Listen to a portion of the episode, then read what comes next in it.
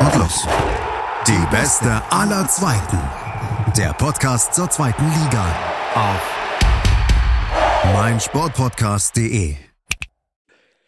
Herzlich willkommen zur ersten Ausgabe, die beste aller Zweiten, in der Spielzeit 22-23. Und um auch richtig in die Saison mit ihren Topspielen und Partien einzuleiten, ist heute auch eine gewisse Person zu Gast, die für euch eben diese Spiele begleitet, ob beim Topspiel oder im Sport 1 Doppelpass. Ruth Hofmann kennt sich bestens in der zweiten Liga aus und ist damit auch genau die richtige Person für die heutige Ausgabe.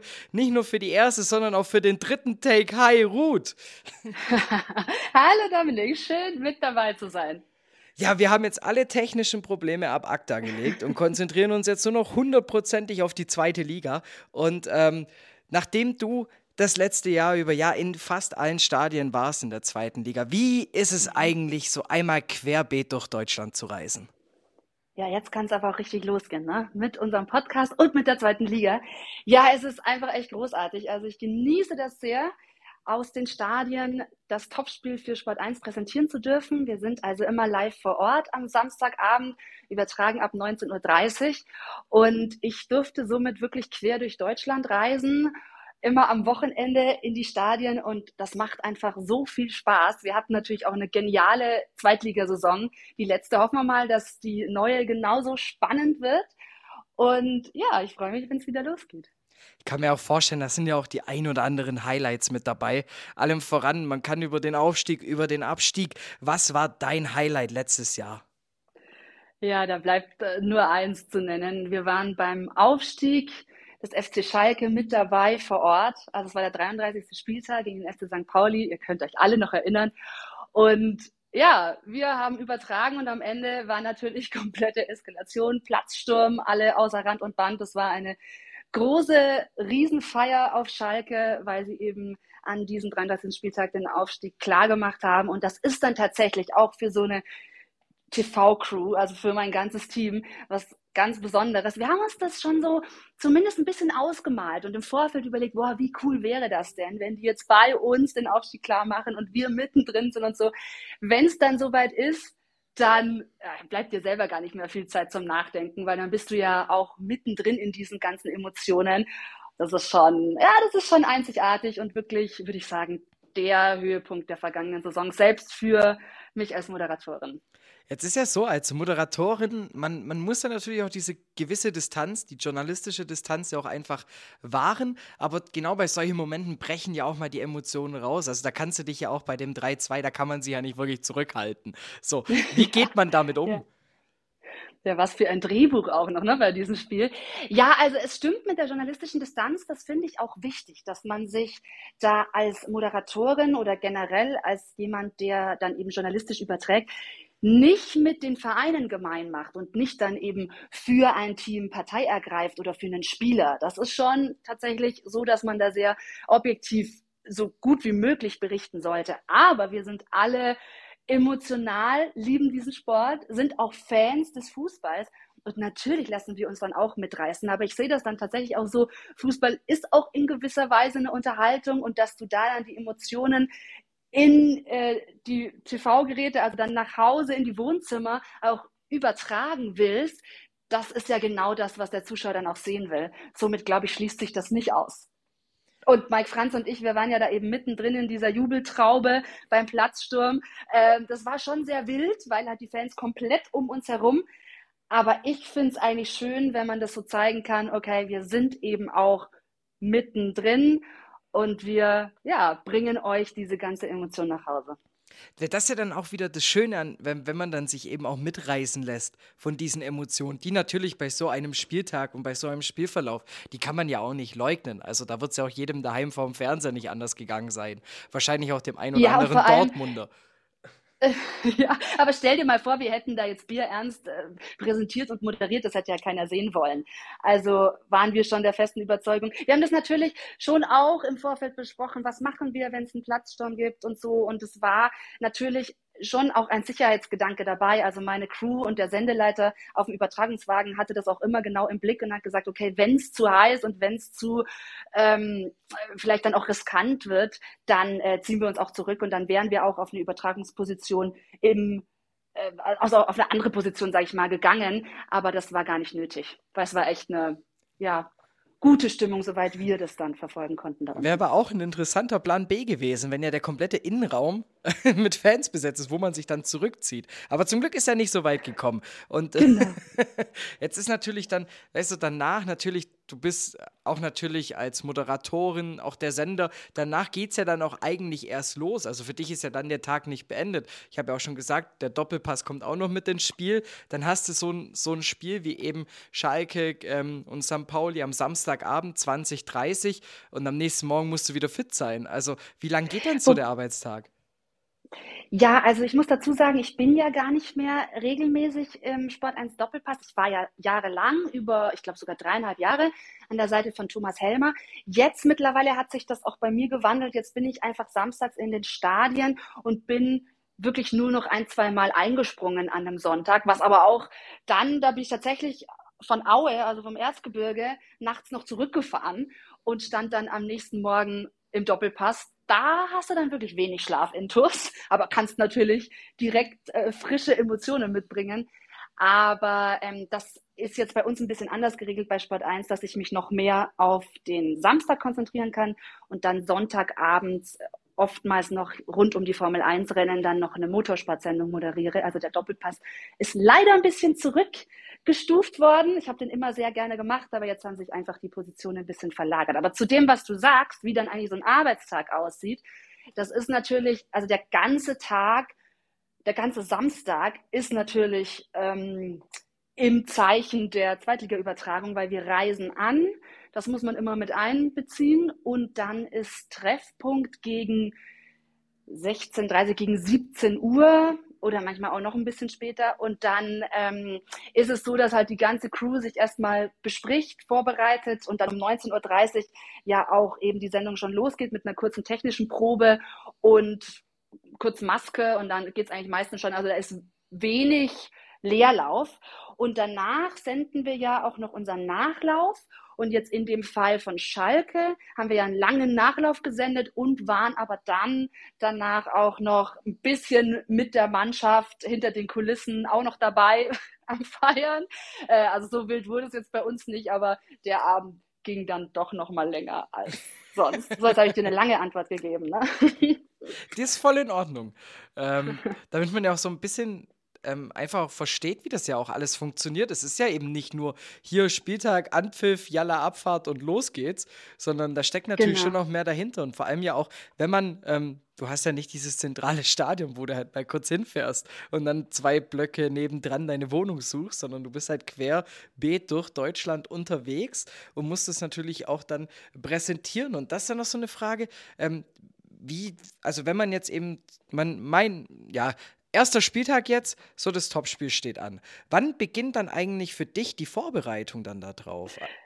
Ja, also jetzt ist es gerade ein bisschen speziell, weil jetzt beginnt ja die neue Saison und somit bereite ich mich nicht nur auf das erste Topspiel Magdeburg gegen Düsseldorf vor, sondern erstmal so auf die ganze Saison. Was hat sich getan? Wo ist was passiert? Wer hat welche Spiele, also welche Transfers getätigt? Äh, wo sind neue Trainer etc. Und vor allem, ich bin ja gerade auch so in Vorfreude, dass ich natürlich jetzt schon äh, mich seit einiger Zeit auch mit der zweiten Liga befasse und immer mal so reinlese und gucke, genau, was tut sich. Und wenn es aber dann konkret auf unser Spiel, das wir übertragen, geht, dann ist es so, dass wir eigentlich ab Freitag so richtig in Medias Res gehen. Da tausche ich mich dann mit dem Sendeleiter aus. Bis dahin haben wir auch, das ist auch nochmal interessant vielleicht für alle, es gibt natürlich schon immer auch ein großes Themenblatt rund um so ein Spiel. Das heißt, ich muss mir jetzt nicht alles selber rausrecherchieren aus dem Internet. Also ich lese da schon immer so die gängigen auch Zeitungen aus der Region und so. Aber am Ende kriegen wir auch so ein gesammeltes Datenblatt mit Statistiken etc. Ähm, das hilft immer sehr, muss ich sagen, dann für meine auch Moderationen. Und anhand dieses Ablaufplans, der dann Donnerstag oder Freitag steht, weil wir dann schon wissen, wen haben wir im Vorlauf im Interview, wer ist schon bestätigt, wer ist der Experte, gut, das wissen wir eigentlich schon ein bisschen länger. Und daraufhin ähm, in Absprache mit dem Sendeleiter schreibe ich dann meine Moderation. Dann ist Samstag Reisetag und äh, Sendetag. Lang geht der immer, ja. Und am nächsten Tag geht es dann zurück. Und dann beginnt dasselbe Spiel wieder nach für nach. 34 Mal. Auch nicht schlecht eigentlich. Ja, ganz genau. Das ist anstrengend. Das ist aber auch das Schöne, dass du natürlich immer so ganz nah dran bist und die Entwicklungen in der zweiten Liga halt immer auch so parat hast, weil du dich ja jede Woche damit befasst, ähnlich wie du das ja auch machst. Ja, das Schöne ist, man hat danach auch einfach, ja, man hat nicht nur diesen Rundumblick natürlich über die ganzen Themen, die anstehen, sondern man lernt ja auch mit der Zeit, man hat ja dann auch ein Netzwerk, auf das man zurückgreifen kann. Man kriegt Informationen, die man vielleicht sonst gar nicht erst bekommen hätte. Und natürlich, darauf baut sich ja dann eben auch so eine Reportage und natürlich auch eine Moderation auf. Denn ähm, das Rad neu erfinden muss man ja nicht. Ja, das stimmt, ja. Und klar, es macht dann auch Sinn. Wir haben ja im letzten Jahr dann ein paar Vereine, die Großen in erster Linie auch häufiger übertragen.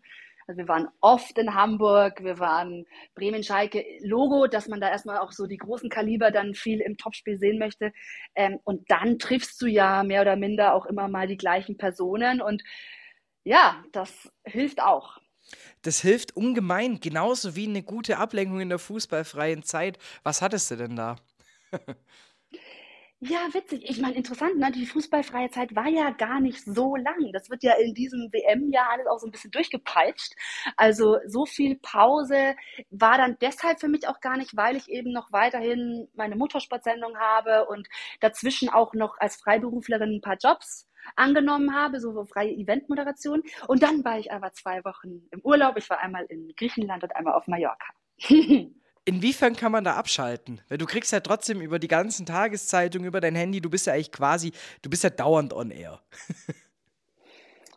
ja, wobei das nehme ich mir dann tatsächlich schon mal raus. Ich kann das dann doch ganz gut, gerade in so einer Sommerpause, wo auch die meisten Spieler dann irgendwie im Urlaub sind und wo man ja wirklich auch mal so ein Sommerloch hat. Das, das kennt man ja dann auch, wenn so die Nachrichtenlage ein bisschen dünner wird ähm, ich komme ganz gut damit klar, so eine Woche mich mal weniger mit Fußballnachrichten oder Sportnachrichten zu befassen und stelle dann immer fest, die Welt ist gar nicht untergegangen in der Zeit. das hoffen wir natürlich alle. Aber, Aber, klar, ich meine, du weißt, ist, du hast trotzdem deine Push-Nachrichten und sowas auf dem Handy. Also die schalte ich dann auch nicht ab. Nur, dass ich äh, halt jetzt nicht ständig, ich gucke im Urlaub, dass ich jetzt nicht ständig am Handy rumdaddel, sondern mhm. dass ich das einfach auch mal weglege. Ja klar, es macht ja dann auch Sinn. Also im Endeffekt, weil du kommst ja dann zurück und dann habe ich ja noch den Vorteil, ich kann das Ganze immer schön vor mich hinköcheln lassen.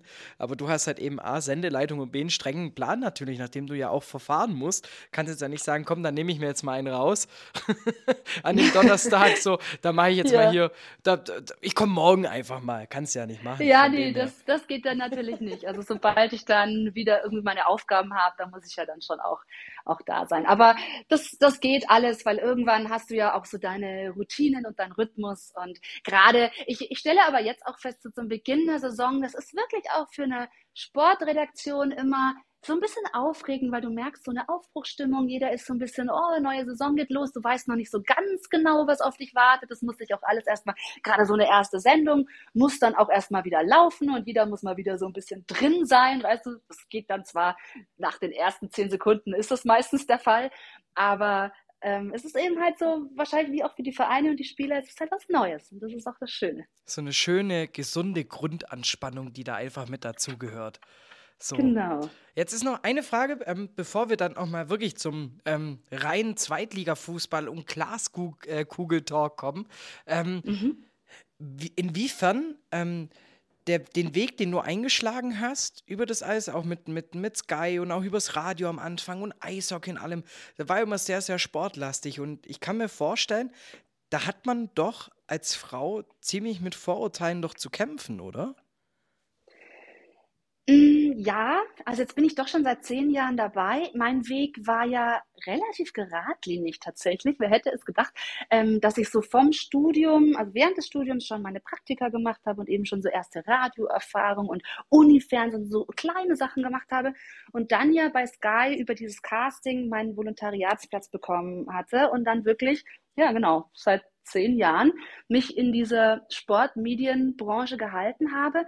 Und das war natürlich schon so, dass man da auch erstmal zeigen musste, okay, das ist jetzt nicht einfach nur eine, die man da halt als Frau hingestellt hat, äh, als nettes Beiwerk, sondern die kann das auch. Und klar musst du dich da auch erstmal über Leistung beweisen. Es ist am Anfang, vor allem als Volontärin, waren das für mich auch Lehrjahre, also auch um selber mal so auszutesten, wo wo bin ich schon, wo bin ich gut, wo muss ich noch draufpacken und dazulernen und mich da entwickeln und vor allem so eine gewisse Gelassenheit auch entwickeln.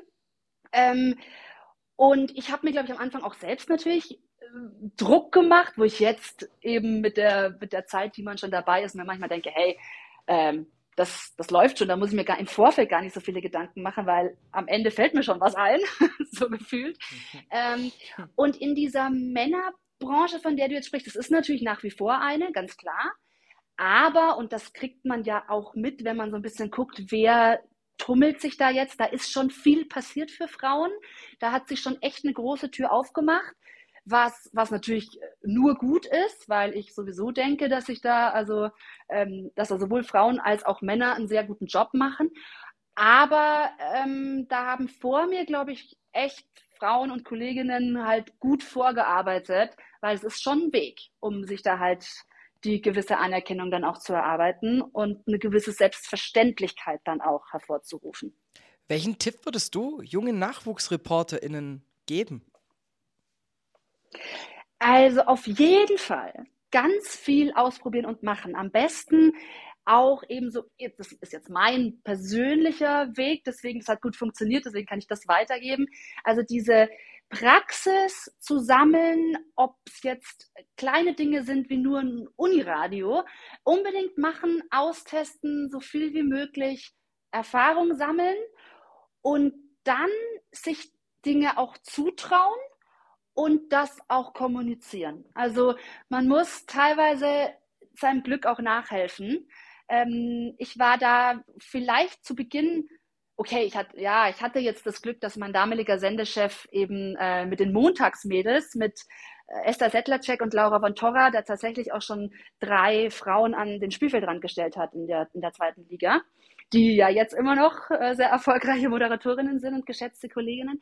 Ähm, aber es ist nicht immer so, dass gleich jemand auf einen aufmerksam wird. Ich glaube, man sollte da halt genau auch so ein, für sich selber wissen, wo man hin will und das dann gerne auch mal kommunizieren. Und ich finde, genau darauf kommt es an. Also für alle NachwuchsreporterInnen da draußen, sucht euch zum Beispiel lokale Radios, lokale Fernsehsender, freie Radios, offene Kanäle und probiert euch aus, macht und einfach dann auch ein bisschen, es kommt nicht alles sofort, aber mit der Zeit, wenn man gut ist, wird man auch auf einen aufmerksam. Und ähm, ich, warum fällt mir daraufhin irgendwie eine Überleitung zum HSV ein? Ich weiß auch nicht warum. Ausprobieren. Du meinst, wenn man gut ist, dann steigt man irgendwann schon auf, meinst du? ja, so das hatte ich gerade irgendwie direkt assoziiert dabei im Kopf. Ähm, ich würde sagen, Ach, lass uns einmal, lass uns einmal ganz kurz absetzen. Ja. Wir machen eine kurze Pause ähm, für alle da draußen und dann gehen wir direkt rein mit dem HSV-Wett. Das will ich von dir unbedingt wissen. Hey, Malte Asmus von meinsportpodcast.de hier. Ab März geht's weiter mit unseren 100 Fußballlegenden. Staffel 4 bereits. Freut euch auf Zlatan Ibrahimovic, Michel Platini, Cesar Luis Minotti, Paolo Maldini, um nur mal vier zu nennen. Und bis wir mit der vierten Staffel kommen, hört doch einfach noch mal rein in die bisherigen drei Staffeln. Ronaldinho, Sepp Meyer, Gary Lineker, Lothar Matthäus und viele weitere warten da auf euch. 100 Fußballlegenden. Jetzt überall, wo es Podcasts gibt. Und damit zurück zu die beste aller Zweiten. Äh, zu Gast Ruth Hofmann. Und nachdem wir jetzt ja erstmal so ein bisschen auch über deinen Weg gesprochen haben und ich sage jetzt mal den Sportjournalismus und Sport 1 im Allgemeinen, würde ich jetzt schon sehr gerne jetzt mal wirklich auf die zweite Liga zu sprechen kommen. Mit den ganzen Stories, die dahinter stecken. Und vor der Pause, wir haben gerade den HSV, wenn auch mit einer sehr holprigen Überleitung thematisiert, aber wir haben ihn thematisiert. Und deshalb, ich will von dir wissen, warum steigt der HSV auch dieses Jahr nicht auf? Oh, das ist eine gewagte These. Um ehrlich zu sein, gehe ich da gar nicht so mit, weil ich habe das Gefühl, jetzt könnten sie wirklich mal dran sein. Also. Aber hat man das Gefühl nicht seit vier nee, Jahren? Stimmt gar nicht. Ja, aber jetzt dürfte ich sie ein Jahr lang verfolgen. Und weißt du, was natürlich dazu kommt? Dadurch, dass jetzt Schalke und Werder weg sind, ist natürlich auch erstmal die Chance größer, ähm, nicht an einem dieser äh, dicken Brocken zu scheitern, sondern generell rückt das Feld natürlich enger zusammen. Aber jetzt auch beim HSV, hm, jetzt waren sie dreimal Vierter, einmal Dritter. Eigentlich zeigt die Formkurve ja wirklich nach oben. Ich glaube, was beim HSV immer so ein bisschen schwierig ist, ist, Irgendein Störfeuer gibt es immer. Ich habe auch jetzt schon den Eindruck, dass da schon wieder auf Vorstandsebene sich ähm, gewisse Leute uneins sind, dass von außen auch schon wieder Unruhe reingetragen wird. Die Mannschaft selbst hat sich, glaube ich, mit dem Walter-System wirklich mittlerweile ganz gut angefreundet. Wir haben das ja, wir waren eben oft beim HSV mit dem Topspiel der zweiten Liga auf Sport 1 und haben da auch wirklich oft diesen mh, mm, übermotivierten riskanten Fußball von Tim Walter dann auch kritisiert und mussten aber im Endeffekt feststellen, dass man ihm das zugutehalten kann, dass er halt an der Linie, seiner Linie halt auch treu bleibt. Und wer weiß, ob das nicht dann auch auf Dauer irgendwann mal aufgeht. Was glaubst du? Ich meine, was immer noch fehlt, ist so eine Flexibilität und so ein Plan B. Ja. Aber von der Spielstärke und der Mannschaft sehe ich sie weit vorne. Ja, aber die Mannschaft, die sieht man ja seit 18, 19 vorn. Das ist ja das, worauf ich hinaus will, weil ich denke mir, der HSV in den ganzen Jahren, wo ich ihn dann habe auch kommentieren dürfen, in Heidenheim und allem möglichen, war das immer eine Mannschaft, wo ich das Gefühl hatte, die gegen, ich sage jetzt mal einfach alles, was im Frühjahr passiert, dieser klassische HSV-April und auch der März, wenn man den schon mitnimmt, die dann auf einmal verunsichert wird. Ähm, ja, aber ganz so war es ja jetzt auch nicht mehr. Nee, aber also jetzt war es ja andersrum. Diesen, die, ja, stimmt. Also jetzt waren es ja, ja, zum ersten also, Mal ähm, der Verfolger und nicht mehr der Gejagte. Und selbst die Rolle hat ja nicht ausgereicht, dass du am Endeffekt sagen kannst, ich gehe jetzt hoch. Und man kann jetzt sagen, was man will, ähm, auch über Kevin Prinz Boateng, der die Aufstellung ja dann im Endeffekt irgendwie da zusammengemeißelt hat gegen den HSV. Aber da kam dann schon relativ wenig. Also da war das Weitersystem ja schon fast, ich will nicht sagen, ähm, demoliert, dafür war die Hertha nicht spielstark genug. Aber wenn ich mir jetzt nur mal die Passschärfe angucke, etc., da war die Hertha die bessere Mannschaft. Ja, also vor allem natürlich beim, beim Rück, äh, Relegationsrückspiel. Ähm, allerdings kann man jetzt dagegenhalten, sie haben diesen unleidigen vierten Platz mal verlassen und sie waren jetzt wirklich schon sehr, sehr nah dran. Und sie haben auch echt am Ende der Saison, sie haben eben nicht die ganze Rückrunde lang dann wieder geschwächelt und ab März nichts mehr auf die Kette bekommen, sondern sie haben sich dann nochmal gefangen. Heißt aber alles nichts für die neue Saison. Farid Alidou ist weg. Ähm, gut, sie haben ja so ein paar gute Königsdörfer Benesch eingekauft. Ähm, muss man jetzt gucken, wie die alle auch funktionieren. Aber weißt du, gerade in dieser Saison mit dem Wissen, dass die Konkurrenz jetzt nicht unbedingt direkt ähm, deutlich besser ist, glaube ich, haben sie ein Selbstverständnis, jetzt sind Werder und Schalke weg, jetzt kann es gehen. Aber pff, am Ende, ich würde meine Hand auch nicht dafür ins Feuer legen. Nee, ich sag nur, es riecht für mich irgendwie danach, als wären sie, als wären sie jetzt fällig. Ja, aber du hast recht, das sagen wir auch schon lange. Ich, ja. ich musste immer an die erste Zweitligasaison denken, weil ich glaube, damals, das, das sind doch, glaube ich, Köln und Paderborn hochgegangen in der ersten Saison vom HSV in Liga 2. Und ich glaube sogar, dass das direkte Spiel gegen Paderborn war, das den Aufstieg gekostet hatte. Und wenn ich mir, wenn ich zurückdenke an das Teilnehmerfeld, der aufgestiegen ist, ähm, ja dann, dann sehe ich da schon wieder Parallelen zu der Saison, die uns bevorsteht. Also, das ist mh, mm, mit dem HSV, ich, ich gebe da einfach auch, ich, ich, ich, ich sage das so gut wie gar nichts mehr. Allein schon A, weil das sonst teure Anwaltskosten sind, ne, Spaß beiseite. Ähm, ja. Das ist die Wundertüte. Aber es ist ja eigentlich ein Jammer, ne? Also, das muss man schon mal sagen, der HSV gehört in die Bundesliga, dass die jetzt schon so lange in der zweiten Liga sich aufhalten ja, ich sag jetzt mal, darf eigentlich nicht sein. Aus Marketingmaßnahmen zu meinem eigenen Podcast bin ich da echt froh drüber. Stimmt. Ja, ja, natürlich. Du, wir hatten ja jetzt, also wir waren ja reich beschenkt in der letzten Saison mit den Mannschaften, die sich da in der zweiten Liga getummelt haben. Äh, das war ja outstanding, wirklich. Da sind wir jetzt ja eher wieder in einer, wie würdest du es nennen, fast schon normalen zweiten Liga, aber halt sehr eng. Ja, ich würde auch sagen, die ausgeglichenste zweite Liga mal wieder Ja. seit langem. Ähm, Ja, auch mit den. Aufsteigern, ähm, die man ja auch nicht vernachlässigen darf, da jetzt zum Ja, Beispiel mit. toll. Ah, die Aufsteiger ist ja auch, also wir starten ja eben in Magdeburg, Zuschauerrekord, jetzt schon Dauerkartenrekord und so. Also da kommt natürlich auch so eine ganze Fangewalt mit dazu. Großartig, genauso wie auf dem Betzenberg. Also ich freue mich echt sehr, dass der erste FC Kaiserslautern wieder mit dabei ist. Da war ich auch schon zu Sky-Zeiten und so. Ich habe das immer großartig gefunden, da die Stimmung. Manchmal so ein bisschen drüber, muss man auch aufpassen, dass es nicht kippt. Also es kann schon so ein paar, äh, wie sag ich da, ich will jetzt nicht Pyroduelle sagen, aber schon ein bisschen wilder werden. ähm, aber es ist doch super, was da jetzt mit dazu kam, von unten. Eben, also ich freue mich auch gewaltig auf den FCK. Ich, ich habe einmal, ich war einmal ähm, beim Spiel gegen Heidenheim damals, als ich Fanradio gemacht habe. Das war, Mhm. das war auch eins für mich der prägendsten Erlebnisse, weil das war meine zweite Saison oder so. Und dann halt irgendwie direkt auf dem Betze, da ist schon so eine Anspannung vorher da.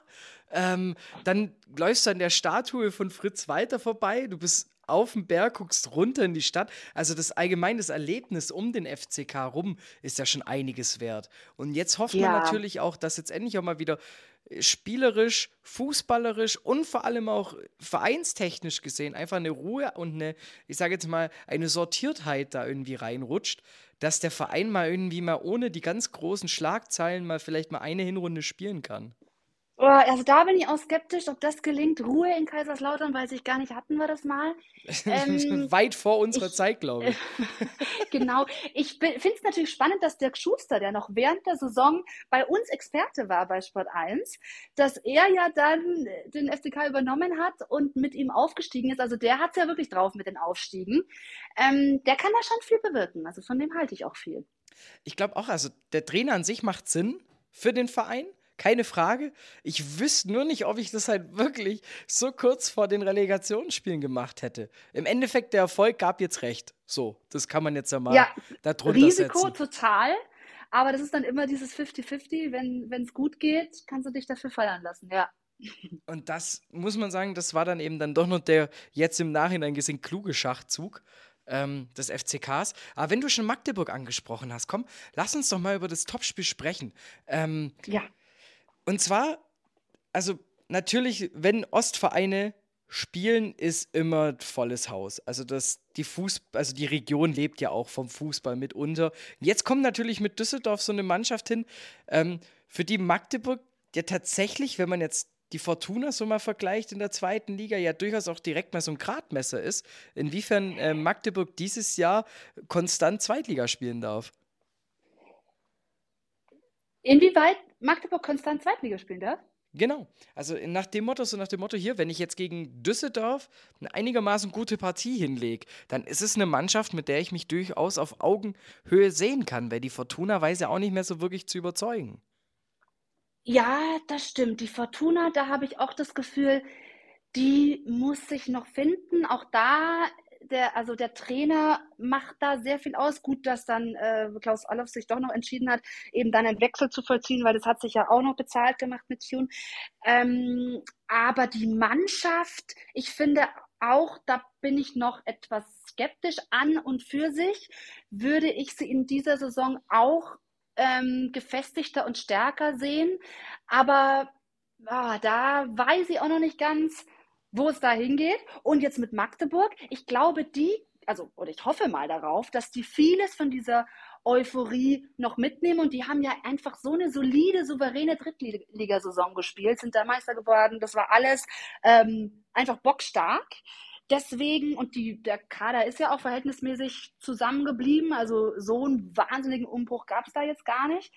Ähm, ich glaube auch, dass Magdeburg direkt mal, vor allem mit diesem Hexenkessel, du hast auch die, die Fan-Kultur im Osten angesprochen. Dynamo Dresden ist ja auch so ein super Beispiel dafür gewesen, immer wahnsinnige Stimmung im Stadion. Ähm, da kann sich Düsseldorf, glaube ich, wirklich direkt mal warm anziehen und ich traue Magdeburg durchaus zu, dass sie zum Auftakt in so eine neue Saison auch mal einen Punkt mitnehmen. Ja, und vor allem, wenn wir gerade schon Trainer ansprechen, ich finde auch Christian Tietz einfach auch einen, sehr, sehr ruhigen, überragenden Mann. Also der passt da auch sehr gut hin. Ja, soweit ich das bislang verfolgen konnte, sehe ich das auch so, dass der da genau wie du sagst, ähm, so eine professionelle Ruhe reinbringt und einfach auch die Spieler da sehr gut leiten kann. Und ähm, es ist eine, wirklich ein spannendes Team. Freue mich drauf. Jetzt ist natürlich ähm, mit, äh, sag's mir nochmal, Baris, Baris Attik, ne? Der hat mhm. sich ja verletzt, der Topscorer und so. Das fällt schon erstmal ins Gewicht. Mal gucken, ob der fit wird. Wäre natürlich fast schon eine, äh, eine Lebensversicherung. Äh, ja mit für den Club. Aber wenn ich schon sage Club, auch Mensch, was eine Überleitung. Jetzt, jetzt kommen sie. Jetzt, sind wir drin. Jetzt ist die anfängliche. du weißt nichts mehr holprig, jetzt sind wir da. Super.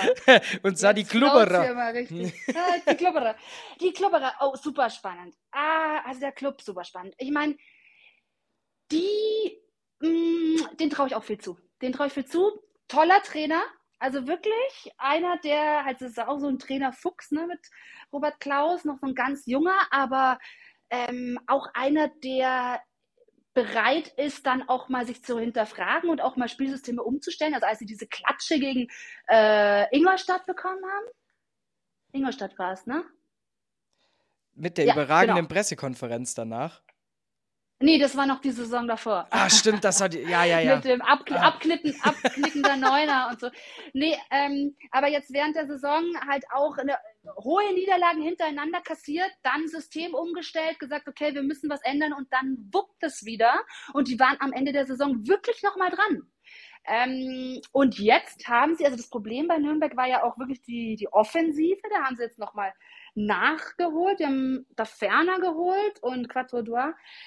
Da glaube ich, haben sie jetzt an den richtigen Stellschrauben gedreht, somit Nürnberg auf dem Zettel haben, ja? Ja, ich finde auch, also gerade Taferne ein überragender Transfer für einen Club, ähm, weil der einfach halt auch so, der, der braucht keine Anlaufschwierigkeiten, kann ich mir vorstellen. Ähm, das ist einfach, und vor allem halt auch mit der Größe, ne? Wie groß ist Taverne? 1,89, 1,90? Also ja, der bringt die Wucht Kerl. mit. Und ja, äh, finde ich auch überragenden Einkauf. Haben sie, haben sie gut gemacht und gerade eben auch erkannt, wo sie nachlegen müssen. Einer, der die Liga auch kennt. Ne? Ähm, somit Nürnberg, äh, ja, doch, sehe ich stark. Was würdest du dann sagen, ist bisher so dein Königstransfer in der bisherigen Periode? Wo sagst du, hey, das ist ja 100.000 Prozent ähm, klug? nee, gibt's nicht. Nee, den 100, den 100.000-prozentigen Oberkracher-Transfer hatten wir, glaube ich, gar nicht. Dass ich jetzt wirklich einen rausnehmen könnte, wo ich sage, also der, auf den guckt die Liga. Was mich nur überrascht hat, war, dass Kaiserslautern sich Erik Durm und Andreas Lute holt, die ja doch, also einmal hier Bundesliga-Erfahrung und Weltmeister. Ich meine, damit kann man mal aufwarten, finde ich. Ich finde auch, also tatsächlich, da haben wir uns die gleichen Namen aufgeschrieben. Ähm, und ich hätte auch ähnlich argumentiert es sind einfach, für, wenn man die Verhältnisse des Vereins sieht und wo der herkommt und woher dann die Spieler kommen, ist das einfach eine top personelle Aufwertung. Also allein ja schon mal nur auf dem Papier. Und von dem her finde ich ja, das ganz genau. gut. Ähm, Manchmal sind dann die ganz großen Namen auch eher die Enttäuschungen, aber weißt du nicht, will ich Ihnen jetzt gar nicht äh, verschreien. Ähm, aber jetzt, das, sagtest, das müsste ich jetzt rausschneiden. Das wäre das wär dann so die Bildzeitungsaufmachung dafür jetzt hier. Na, so weit sind wir doch nicht. ähm, aber du sagst, mit der Aufwertung für die Liga sehe ich nämlich auch so. Das ist so ein bisschen Glanz in die Liga reinbringen oder halt wirklich auch ähm, ja, die Erfahrung aus Bundesliga und aus großen Duellen, das ist schon schön. Ja, das äh, ist der zweiten Liga nur zuträglich und unseren Übertragungen, oder? ich würde es auch so sagen. Aber wenn wir gerade noch mal einmal noch mal kurz den Schwenk zurück zum Club. Spielen jetzt ja auch erster Spieltag gegen St. Pauli. Ähm, eine Partie, die es ja erst ähm, Ende April oh. gab. Ähm, wo ja auch noch, wo es um alles noch ging eigentlich. Sowohl für ja. St. Pauli als Ach, auch für den Club. Ja, also äh, erstmal tolles Auftakt, Auftaktduell, auch richtig cool, freue mich auch schon drauf. Ja, der FC St. Pauli, der hat mich ja, also der war ja selbst von sich enttäuscht. Ich war auch vom FC St. Pauli enttäuscht. Wir haben das Spiel übertragen zur Herbstmeisterschaft. Da waren die astrein, da hat Burgstaller alles getroffen, was er treffen wollte. Da hatten die ein Selbstbewusstsein und es ist einfach gewuppt, das ganze Ding. Und danach, also diese Herbstmeisterschaft ist ja sowas wie ein, wie ein Fluch, habe ich bald schon den Eindruck. ähm, danach ging wirklich kaum mehr was und die sind eingebrochen. Ähm, ich, ja, glaube auch, dass sie sich noch nicht so ganz davon wieder erholt haben, von mhm. dieser Misere der, der Rückrunde. Und jetzt sind ja eben auch, die haben echt auch noch ein paar gute verloren. Ne? Also ähm, Burgstaller ist weg, Thierry ist weg, jetzt haben sie Eggestein geholt, okay. Weiß ich aber auch noch nicht, mh, hm, weil, weißt du, die, die Chance in der letzten Saison für den FC St. Pauli war so greifbar, das war so nah und die haben das fast schon so gespürt, hey, wir sind dran und wir können in dieser Saison aufsteigen. Dass das nicht gelungen ist, ich glaube, da äh, wird jetzt die nächste Saison ein bisschen zäh erstmal. Was meinst ich, du? ich, ich kann es mir auch gut vorstellen, wobei ich sagen muss, für mich hat einfach St. Pauli das komplette Jahr 21 überperformt. Also für mich war das. Ah, ein, ich ich habe eher den Eindruck, also die kam ja von ganz unten. Das war ja schon überhaupt gefühlt die Sensation, dass die in der Rückrunde vorletzte Saison ähm, ja eigentlich so gut wie nichts mehr verloren haben. Ähm, und waren dann eben in ja. diesem Flow drin. Und ich glaube einfach, die Mannschaft hat überperformt. Ich, ich kann mich auch, ich, ich jetzt, jetzt wird's richtig, jetzt kommt richtig gefährliches Halbwissen, okay? Also schneide ich lieber gut an. Ähm, und zwar, und zwar ähm, dass die Expected Goals Ratio bei St. Pauli in der Hinrunde extrem niedrig war und die trotzdem so viel gescored oh, haben. die trotzdem. Heißt halt okay. wirklich dieses klassische, wir stehen dreimal vorm Kasten, machen fünf Buden. Warum wissen wir selber nicht? So. Ja, also du magst recht haben, vor allem weil wir auch oft ähm, Martin Harnik war da auch oft unser Experte und der hat schon angekündigt, nach der Herbstmeisterschaft hat er schon gesagt, oh, wenn das den FC St. Pauli jetzt nicht mal hemmt, weil die auch mit dieser Situation Tabellenführer, Gejagter, plötzlich wird es irgendwie ernsthaft, ne, dass du vielleicht dann auch an dem Druck oder an der Möglichkeit gemessen wirst. Und äh, vielleicht ist denen selber eingefallen, Mensch, das können wir gar nicht halten. Also ja, es war ein großes Rätsel. Ja, von dem her, aber ich würde es mir natürlich wünschen, weil allgemein Millantor einfach, es ist schön, dorthin zu reisen. Ich finde, die Fanszene, die aktive in St. Pauli, verdient alle Ehren wert. Ja, ähm, absolut. Und einfach die Fußballstadt Hamburg mit zwei Clubs, hey, was willst du denn mehr als die beiden erfolgreich? Also, dass die da oben ein bisschen auch mal wegziehen und dann eben das auch mal so ein bisschen unter sich ausmachen, dass die Stadtmeisterschaft mal wieder was wert hat, weil die hat ja in Berlin nichts mehr wert. Ja. da muss es ja, ja. Komisch, da hat sich der Wind gedreht, ja, ja. Das, genau. Da muss sich ja mal was ändern. Ähm, wenn wir jetzt gerade, ich habe jetzt ja gerade schon gesagt, du hast ja eigentlich auch schon gesagt, St. Pauli und Nürnberg, zwei Mannschaften, die man oben sehen muss oder die man da oben durchaus einordnen kann. Was sind denn so deine drei Favoriten für den Aufstieg? Boah, das ist fies, da kann ich mir jetzt doch nicht festnageln lassen. Am Ende werde ich danach noch irgendwie, dass ich da Schiebung betrieben habe. Nee, ähm, ich hole also das dann raus und dann wird es nochmal bewertet am letzten genau, Spieltag. Genau, nur damit ich Recht behalten habe. Nee, ähm, also wir haben ja jetzt auch noch gar nicht groß über die Absteiger gesprochen. Bielefeld und Fürth. Ähm, die musste natürlich erstmal auch mit auf dem Zettel haben, wobei ich da noch mehr an Bielefeld denke als an Fürth muss ich ganz ehrlich sagen. Ähm, HSV habe ich ja schon, da gehst du ja nicht mit mir mit, aber ich glaube, in jedem Fall, was heißt in jedem Fall, also unter den ersten drei machbar. Und wir haben auch noch nicht über Hannover, Darmstadt. Mhm. Gut, Darmstadt hat halt jetzt auch im Sturm ne, ziemlich abgegeben noch, also auch Pfeiffer ist weg. Ähm, Hannover, na, ist auch immer so ein bisschen großer Umbruch. Boah, da, ich, ich kann es nicht sagen.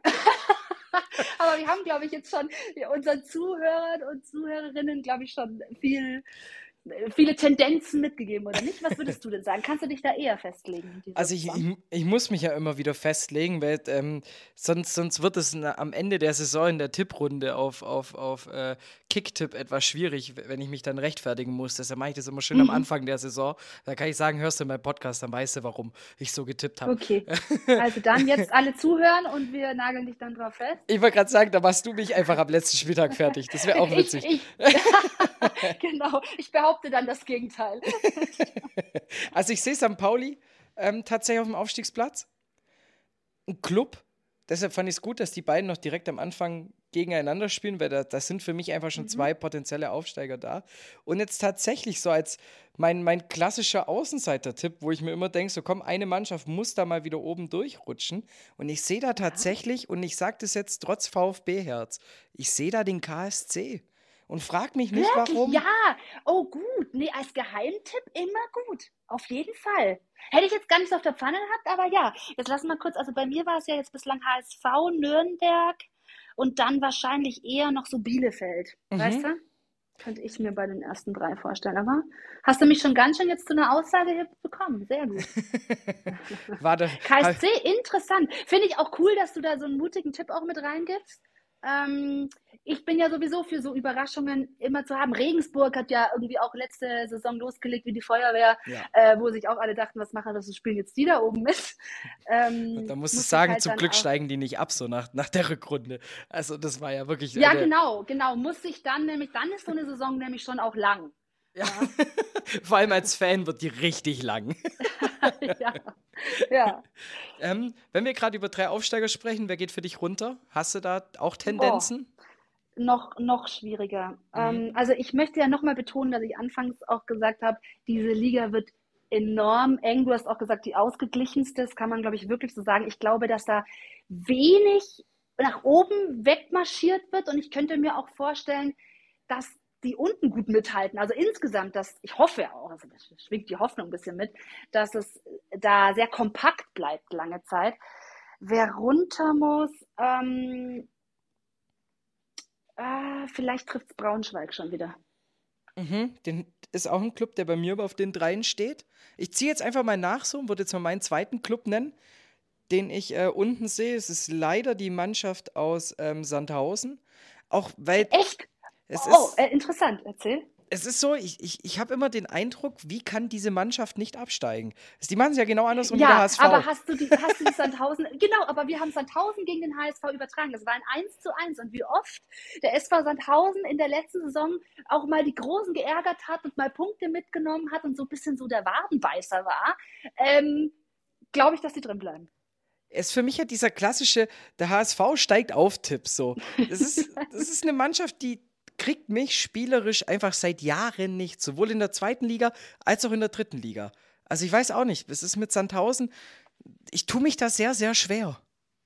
Ja, ich glaube, da geht es dann auch gar nicht darum, ob die uns jetzt spielerisch so mitreißen, sondern eher, dass sie halt dann am Ende doch effizient spielen, also zumindest so, um die Klasse zu halten. Das vergleiche ich dann auch, ich komme ja aus Augsburg und der FC Augsburg, dem gelingt es ähnlich immer so. Ich meine, das ist auch nicht immer das große Jubelfestival, was die abreißen, aber halten sich beständig in der Bundesliga. Seit zehn Jahren am Stück. Halleluja. Ja, oder? Schönes mhm. T-Shirt dazu übrigens rausgebracht. Level Up. Das fand ich, fand ich dann doch ganz schick. Äh, ja, als Merchandise-Idee. so, jetzt kommst du aber um deinen letzten ähm, Tipp, wer runtergeht, nicht mehr rum. So, jetzt nagel ich dich mal wieder fest. Sonst werde ich hier immer so schön wegmoderiert von dir. Das finde ich unfair. Boah, das ist wirklich. Ähm, lass mal kurz überlegen. Wer muss da noch runter? Aber eigentlich haben wir doch schon zwei. Du meinst noch Relegation. Ja ich, ich möchte mich nicht, nein, ganz ehrlich, vor allem, ich habe echt auch ein bisschen Schwierigkeit damit, das schon, schon so vor einer Saison irgendwie zu prophezeien. Mhm. Ich finde das immer das, also natürlich, es ist sportlich gesehen und fachjournalistisch gesehen, sportjournalistisch gesehen, voll, vollkommener Humbug, das zu machen. Aber ich finde es einfach nur witzig, wenn man dann sieht, so nach, nach so fünf, sechs Spielen, wie sich dann doch irgendwie die eigene Tendenz, die man sich ausgemacht hatte, auch wenn man dann ja den Spielplan durchguckt und alles, wie doch alles wieder anders kommt. Also das ist immer das ja, Schöne. Hoffentlich. Hoffentlich, gerade mit so einem Überraschungseffekt an äh, Anfang. Ich habe zum ersten Mal in der letzten Saison auch beim Sport 1 Tippspiel mitgemacht. Wir haben aber nicht die zweite, sondern die Bundes, also die erste Bundesliga getippt. Mhm. Und ich war da am Anfang schon so sehr skeptisch, weil ich mir dachte, oh hey, ich und Tippen und so, das wird bestimmt voll Desaster. Am Ende bin ich da ich glaube sogar unter uns Experten irgendwie auf dem dritten Platz. Ich muss nochmal nachgucken, aber echt irgendwie ganz gut, dass ich mir da vielleicht doch ein bisschen mehr zutrauen könnte, ne? so in meinen Prognosen. so falsch sind die immer gar nicht. Also meine Prognosen, die sind so wild. Also da wird, da, das ist so eine Achterbahnfahrt. Es gibt immer einen Club, der irgendwie 102 Punkte erhält, wenn man das mal so zusammenrechnen würde. Ne? Ähm, ne, also ich, ich, ich bin regelmäßig Letzter. Aber wenn ich dann für jemand anderen in einer anderen Tippgruppe, irgendwie wenn ein Kumpel herkommt und sagt, komm, helf mir mal, gebe ich natürlich nicht meine Tipps weiter, sondern dann überlege ich noch ein bisschen mehr mal nach. Ne? Und dann läuft es für die immer überragend. Dann, dann, heißt es immer so, ja, ich habe 20 Punkte den Spieltag gemacht. Danke dir. Und nicht so cool, ich hey, habe aber es ehrt dich, Chapeau, dass du dich hier hinstellst und sagst, ich bin regelmäßig Letzter. es finde ich gut. Das, das zeigt nämlich auch mal wieder, dass Tippen totales äh, wie soll ich das sagen, totales Glücksding ist. Du kannst eigentlich nicht richtig tippen, weil woher willst du das alles wissen im Vorfeld? Eben. Und das, das Schöne ist ja, dass man Form nicht messen kann. Das ist ja noch immer noch die schöne Sache an der, an der ganzen ja. Tipperei. Aber ich würde mir wünschen, wenn ich mir was für die Saison wünschen kann, dass ich mal nach vier Jahren nicht mehr letzter werde. wir drücken, wir sollen wir sammeln oder so. Wir drücken dir auf alle Fälle geschlossen fest die Daumen für deinen Tipperfolg in dieser Saison. Und damit jetzt die Leute da draußen natürlich das auch nochmal mit auf dem Schirm bekommen, alle ZuhörerInnen und Zuhörer. Ähm, wir haben natürlich gesprochen über das Topspiel und wir, du wirst da ja noch ein bisschen mehr drüber reden. Ähm, das Ganze am Samstagabend, 19.30 Uhr auf Sport 1. Geht ja dann auch für dich wieder, ich sage jetzt mal, der Alltag los, ne? Und dann, ja. dann ist wieder erstmal kurz am Samstag rum mit schönen äh, Pläuschen und Podcast-Termin, sondern geht's wieder vor dem. Dann wird wieder richtig, richtig gearbeitet, ja, meinst du? Da wird wieder ja, Geld verdient. ja, so ist es. Aber ich freue mich natürlich, wenn ganz viele mit an den TV-Geräten dabei sind, wenn sie nicht irgendwie im Stadion zufällig sind. Ansonsten ist da Sport 1 Samstagabend immer die Topspieladresse für das Zweitligaspiel, eben ab 19.30 Uhr, wie du gesagt hast. Wir starten in Magdeburg gegen Düsseldorf. Und dann sind wir wieder drin in der Saison. Und irgendwie muss ich sagen, auch wenn ich mir immer über die Sommerpause denke, Mensch, ist es schön, auch mal durchzuschnaufen. So froh bin ich jetzt auch wieder endlich am Wochenende wieder den Fernseher anmachen zu können. Und mir nicht auf irgendwelchen Mediatheken was reinziehen zu müssen. Ja, die Jugend ist ja nicht mehr, ist ja nicht mehr linear, sondern nur noch on demand, außer wenn es um Sport geht. Und deshalb muss ich sagen, lohnt sich jetzt endlich wieder mein TV-Endgerät daheim. Halleluja kannst du es wieder entstauben. Genau, ich kann jetzt endlich mal wieder den, den Ausgang von HDMI 3 mal wieder auf, auf, auf TV wechseln. Ruth, vielen lieben Dank für die Zeit und für das Gespräch und dass du dir hier auch ähm, für alles Zeit genommen hast und die Fragen auch beantwortet hast und dass du dich hast auch festnageln lassen auf ähm, deine Aufstiegsfavoriten. oh, oh. genau. Morgen weiß ich dann nichts mehr davon, dass ich das gesagt habe. Nein, äh, du, das hat sehr viel Spaß gemacht hier. Also wirklich ein launiges Gespräch. Ähm, cool und ich wünsche dir natürlich auch viel Spaß an der neuen Zweitligasaison. Dankeschön und ich würde sagen, wie es sich gehört, ich mache jetzt mein Mikrofon aus, Ruth. Die letzten Worte des Gesprächs, die gehören dir. Ja, damit verabschiede ich mich. Freue mich natürlich, wenn ihr samstags mal reinschaltet bei Sport 1 ins Topspiel. 19.30 Uhr geht immer die Übertragung los. Und ansonsten wünsche ich euch jetzt allen eine großartige neue Zweitligasaison. Ich hoffe, wir erleben ganz viele tolle, spannende Duelle. Und bleibt gesund. Ciao. Wie baut man eine harmonische Beziehung zu seinem Hund auf? Puh, gar nicht so leicht. Und deshalb frage ich nach, wie es anderen Hundeeltern gelingt, beziehungsweise wie die daran arbeiten. Bei Iswas Dog reden wir dann drüber. Alle 14 Tage neu mit mir, Malte Asmus und unserer Expertin für eine harmonische Mensch-Hund-Beziehung, Melanie Lippisch. Iswas Dog mit Malte Asmus. Überall, wo es Podcasts gibt.